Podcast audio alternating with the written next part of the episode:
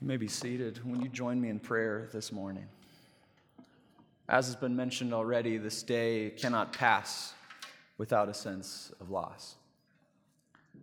A day that almost over 20 years ago now, friends, family, while maybe in a different country, still feels somewhat close to home. We pray for that. We know that in the loss of the Queen this week, ripples throughout the world loss even within our own church family this morning. So we invite you to join us in prayer today. Heavenly Father, we ask for your peace this morning. You tell us to cry out to you from feelings of hopelessness, where the sadness feels too heavy, where the pit feels too deep. And so we come this morning with faith not so simple that you would just fix all these problems in a moment, but that you would comfort us. In a deeper sense, would wrap your arms around us. In an even deeper sense, you would show us how we are to continue to embody your hope to those who need it most.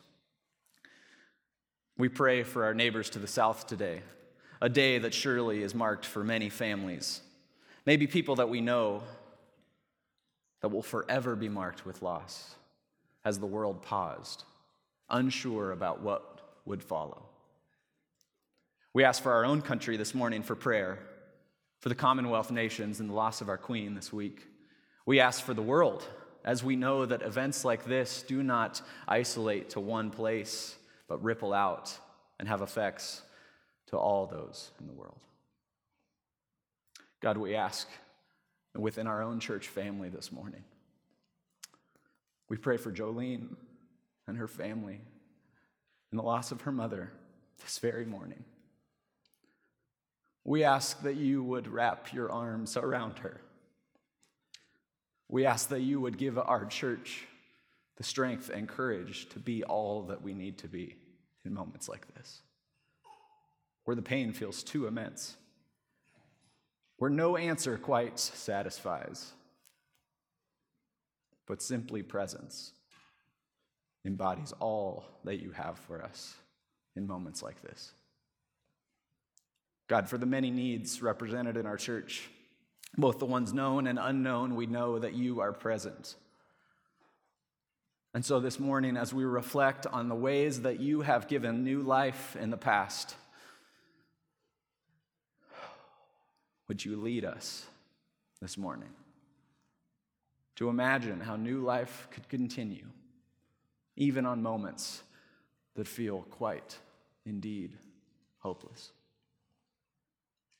We know that the work that you have called us to, the work that lies before us, the work of compassion, of love, of generosity,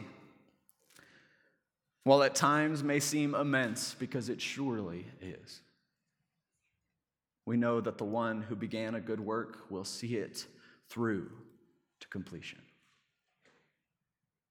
And so we pray this prayer in faith, knowing that the one who is listening is not gone, did not remain in that tomb, and is not done with us, but in fact is alive.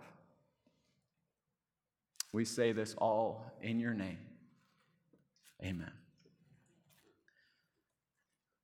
I'm going to invite us this morning, here in just a moment, to stand one last time as we read our scripture text for us today. A text that I find incredibly insightful for a day such as this. As we begin our new teaching series this month, Living Testimonies, this kind of exploration of this idea that we all have testimonies to share, moments when perhaps God transformed us, changed us, freed us, liberated us, comforted us whether moments from stories gone past, from decades ago, moments where we maybe met the Lord for the first time, maybe at altars just like these.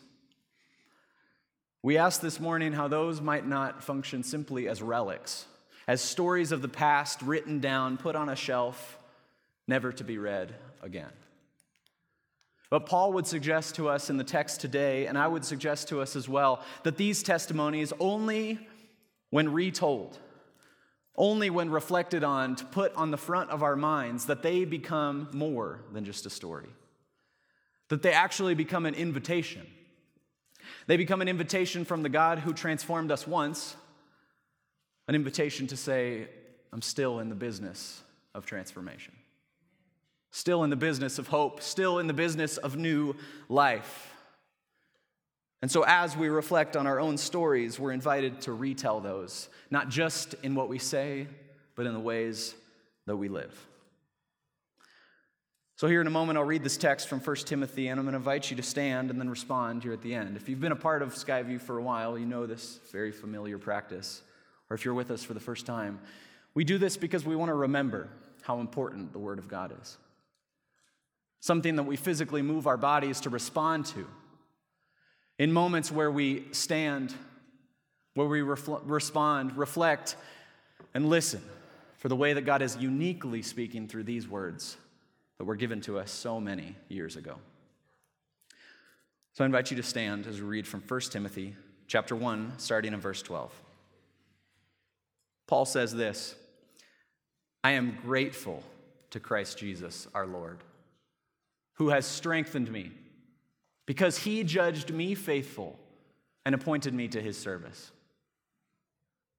Even though I was formerly a blasphemer, a persecutor, a man of violence, but I received mercy because I had acted ignorantly in unbelief.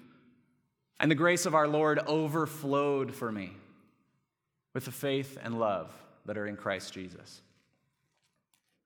The saying is sure and worthy of full acceptance that Christ Jesus came into the world to save sinners, of whom I am the foremost.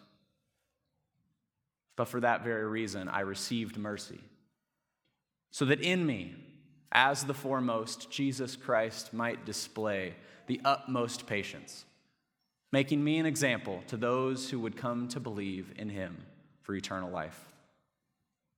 To the King of ages, immortal, invisible, the only God, be honor and glory forever and ever. Amen. This is the word of the Lord. You may be seated. I find myself very grateful this morning. Much like Paul, as he said he was grateful to Christ Jesus our Lord for a number of things, I too find myself grateful today. Grateful for many number of things. First, being fall kickoff Sunday, I cannot help but reflect on the goodness that God has for us. As the work in the ministry restarts, as things kick off, as things kind of go back into this normal routine and rhythm of a pace that perhaps maybe makes us feel a little bit tired, if we're honest, but nonetheless excites us, I'm grateful for the work that God has entrusted to us. The ministries that I get the pleasure of being a part of, our youth and young adults ministry kicked off this week, and it was, I got to tell you, just so fun. We had young adults over to our house this week for our starting of our small group, and man, it was a good time. Just getting people together in a space that in the moment feels really big before people get there, but then in the moment when everybody's there feels a little cramped. But when I welcomed everybody into our place and then I went downstairs to get something, I saw at my front door just like a whole stack of shoes. And like, it just brought me so much joy to see that many because I knew that those reflected the number of people that were in our home. I also got the opportunity to hang out with many, many great families this Friday night. We had our youth family night as we kicked off what we do in youth ministry this year. We got the opportunity to spend time with just so many great people. I can't even believe it how many new families we get to be a part of youth ministry this year. I was reflecting on this year how grateful I am that we're getting more incoming seventh graders than we graduated out 12th graders. If you've been in youth ministry before, you know kind of the burden of this. Church I was a part of once, my first Sunday there was graduation Sunday, and we graduated 12 students out of youth group and brought in two. I thought, okay. So those years are great, and I'm grateful for them. But this year we brought in five and only graduated one. And so it felt a little more life giving. Had a great time of playing games, laughing together, met with our parents, people that care deeply about their teenagers. And then yesterday, we just had a whole heap of fun with our youth sponsors. We have a great group of people. That I've said this time and time again to people that the work that I get to do is never just about me. In fact, if it was just about me, the work would actually not happen, I'm convinced. I have a great group of six awesome adult volunteers that come each and every week and care about our teenagers. And so we went street luging yesterday at Canada Olympic Park. It was awesome.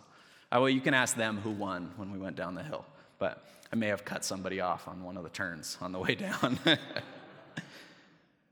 like I said, I'm grateful this morning. I'm grateful for a family loves me and cares about me.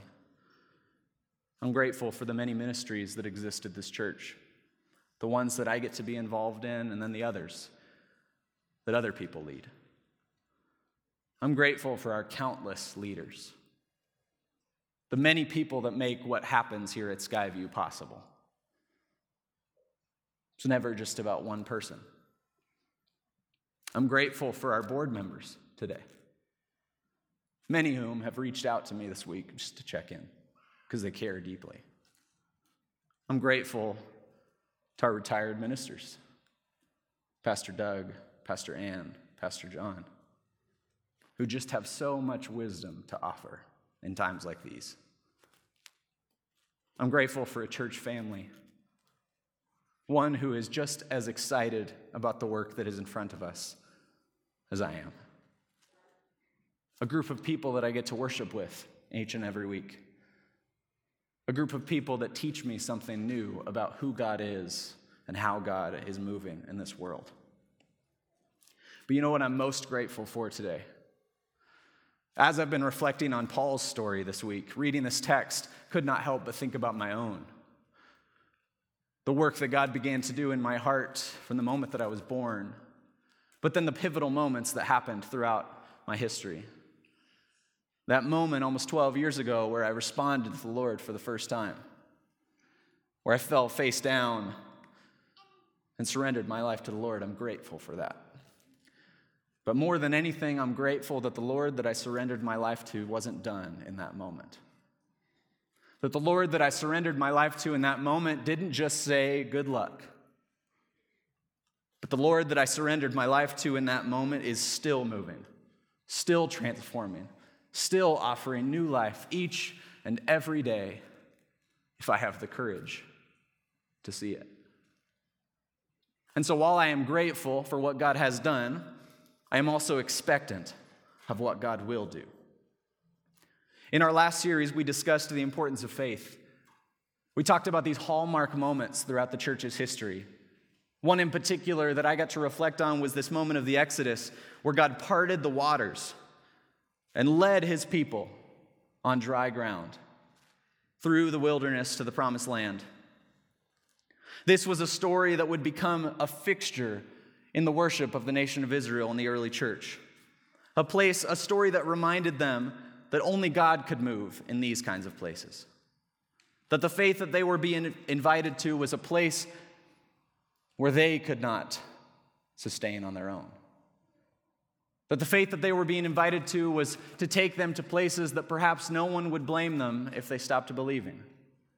But in fact, this faith was to lead them to places where only God could do the work that God has wanted to do from the very beginning. They were invited to live as if this vision that God had for the world was already true. And through the telling of these stories of grace and transformation, they were to be more than just relics, more than just moments in time that happened once but they were to respond to them as if these stories not only had something to say about the way they perceived the world, but the way that they would be prompted to follow in the future. I think that often we can be like sponges, maybe more than we would like to admit at times, soaking in all that is around us and on the front of our minds, both the good and the bad. Finding it hard to imagine anything outside of that which we have already convinced ourselves to be true. So, for this group of people, in this retelling of the story of God, in both the moments where they had faith and the moments where they lacked, this story was to be a sustaining practice. This sort of worship was to be a place that reminded them that even in the moments where faith felt thin, where hope felt absent, that these sort of places would call them to a new life that was defined by a God who parted waters, sustained in the wilderness, shut the mouths of lions, and crumbled the walls of the oppressor. For these stories were to tell something different, not only about the way they would perceive their future, but the way they would respond to it. I think the grace that is received is more than just a provision. This sort of grace that we talk about when we think about the testimonies of faith, the moments where God did something new, can too often be written off as simply a moment where God provided. But I wonder if we should pause to affirm here that the way that we tell our testimonies drastically impacts the way we expect God to move in our present and in our future. When we reflect on the new ways that God might move, when we imagine what the future might look like, do we imagine God as nothing more than just maybe a used car salesman polishing us up, cleaning us, selling us off, never to be seen again? Do we imagine something more? I think if we should take anything away from Paul's address today, it would be this that the God who was still is.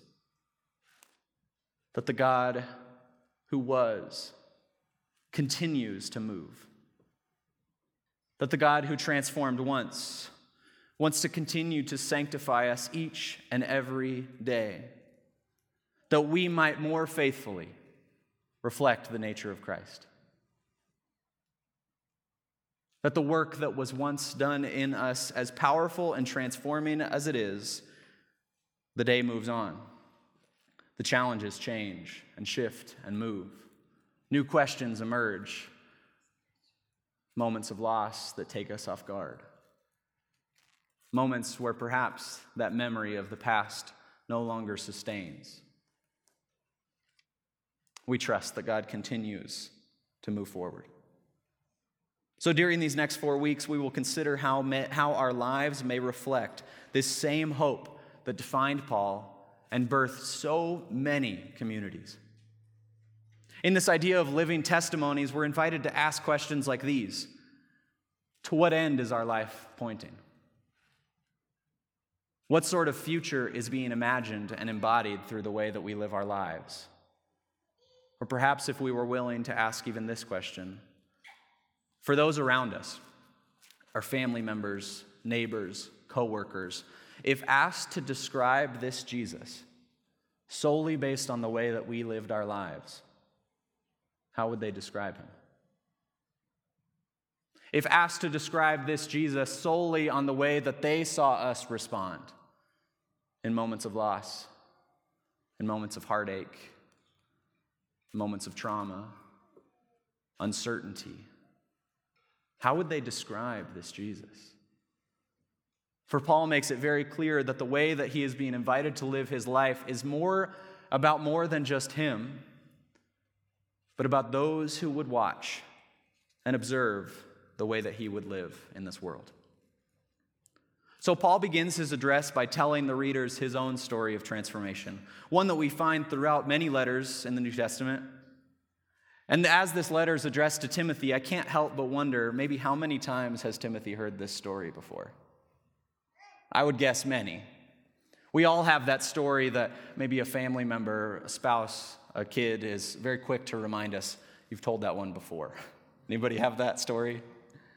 Someone's quick to remind you that, yeah, we've already heard that one. We know how it ends, but I would suggest to us this the better the story, the more it is to be told. The better the story is, the more place that it takes in the front of our minds. And so Paul tells the story.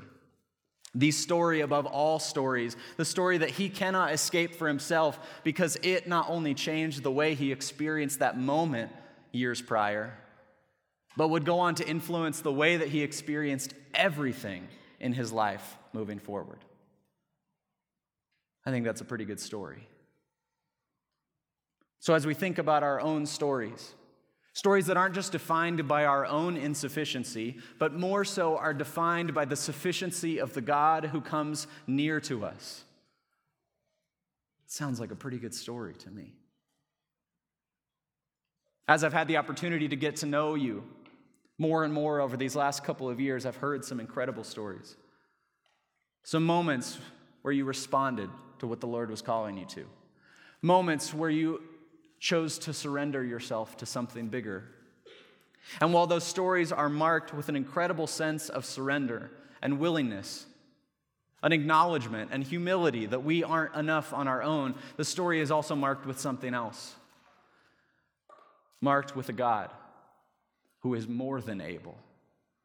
That the work to which He is calling you, calling us as a people, as a church, as a community, is more than able and willing to bring that work to completion.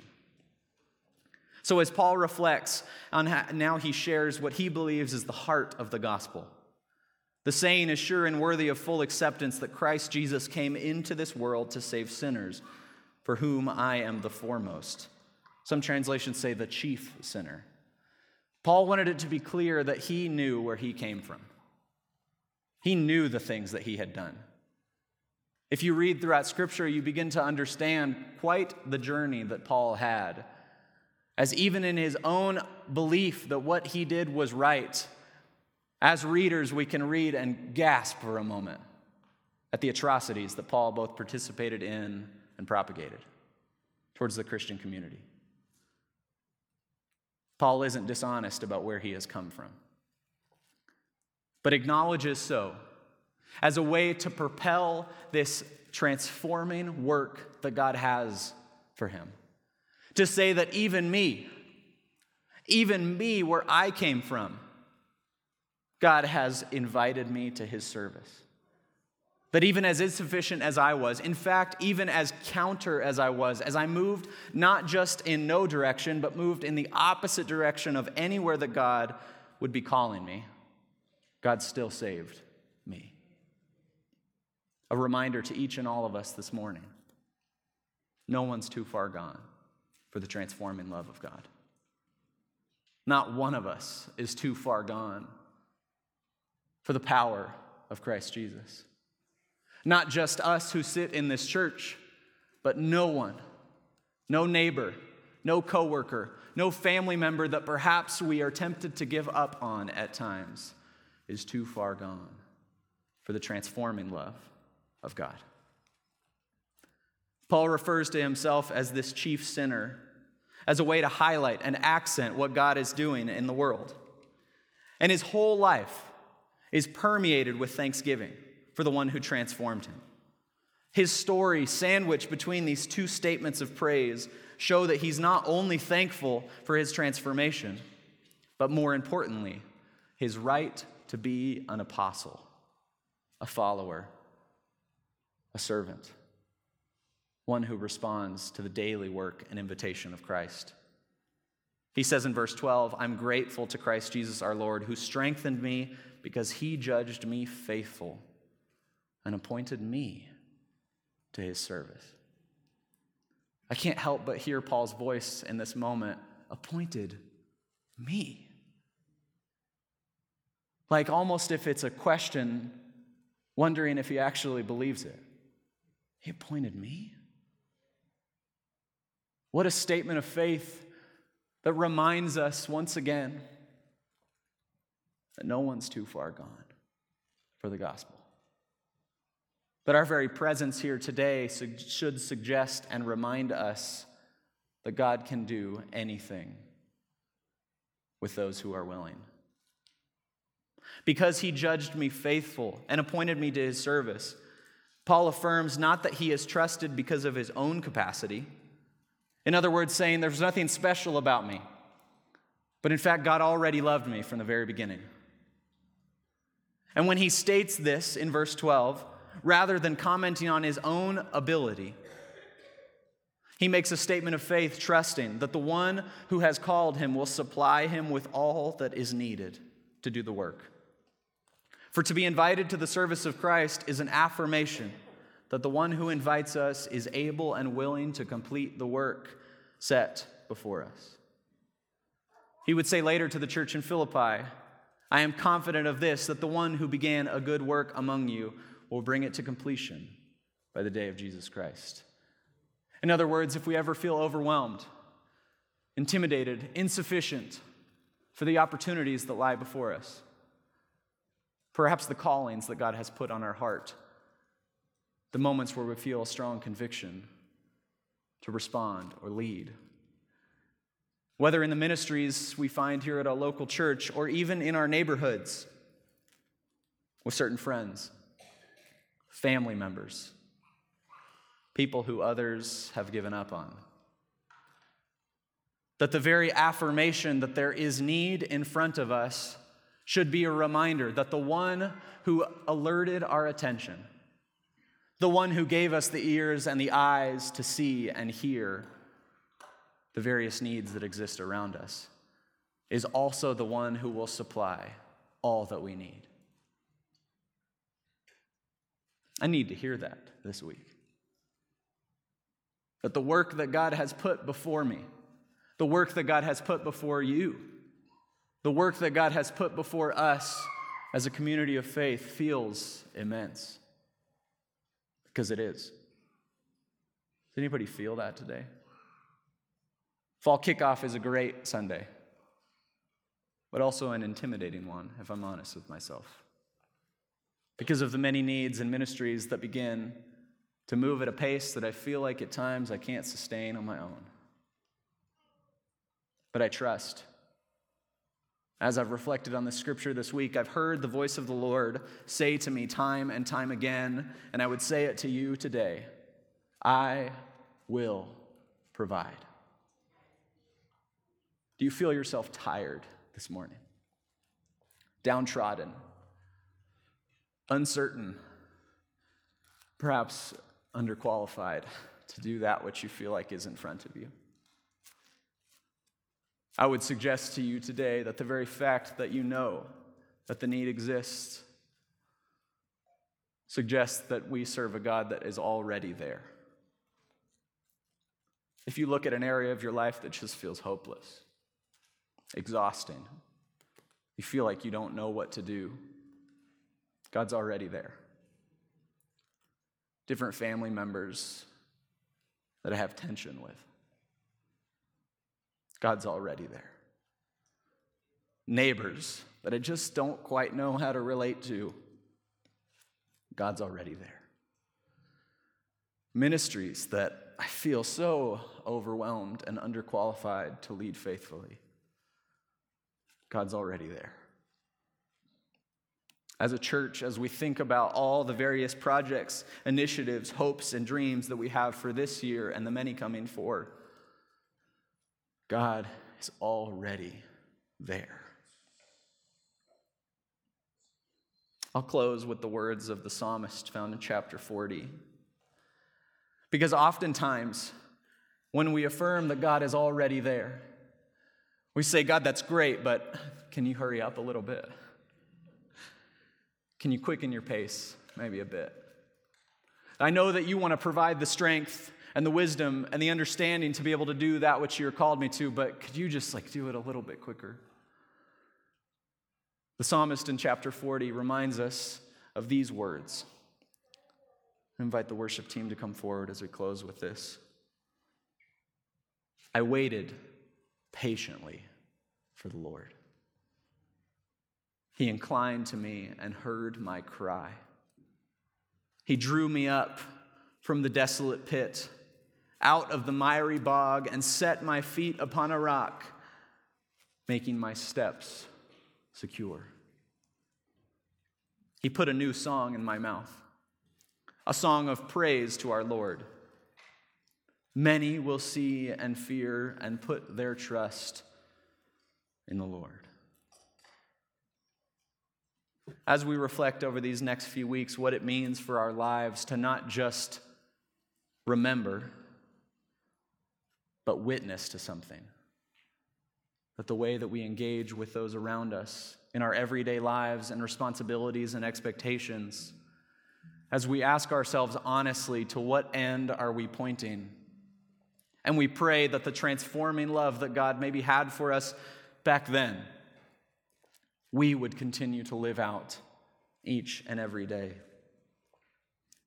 In all of those things, we say this I wait patiently for the Lord. For the Lord who can supply and is willing to give all that is needed.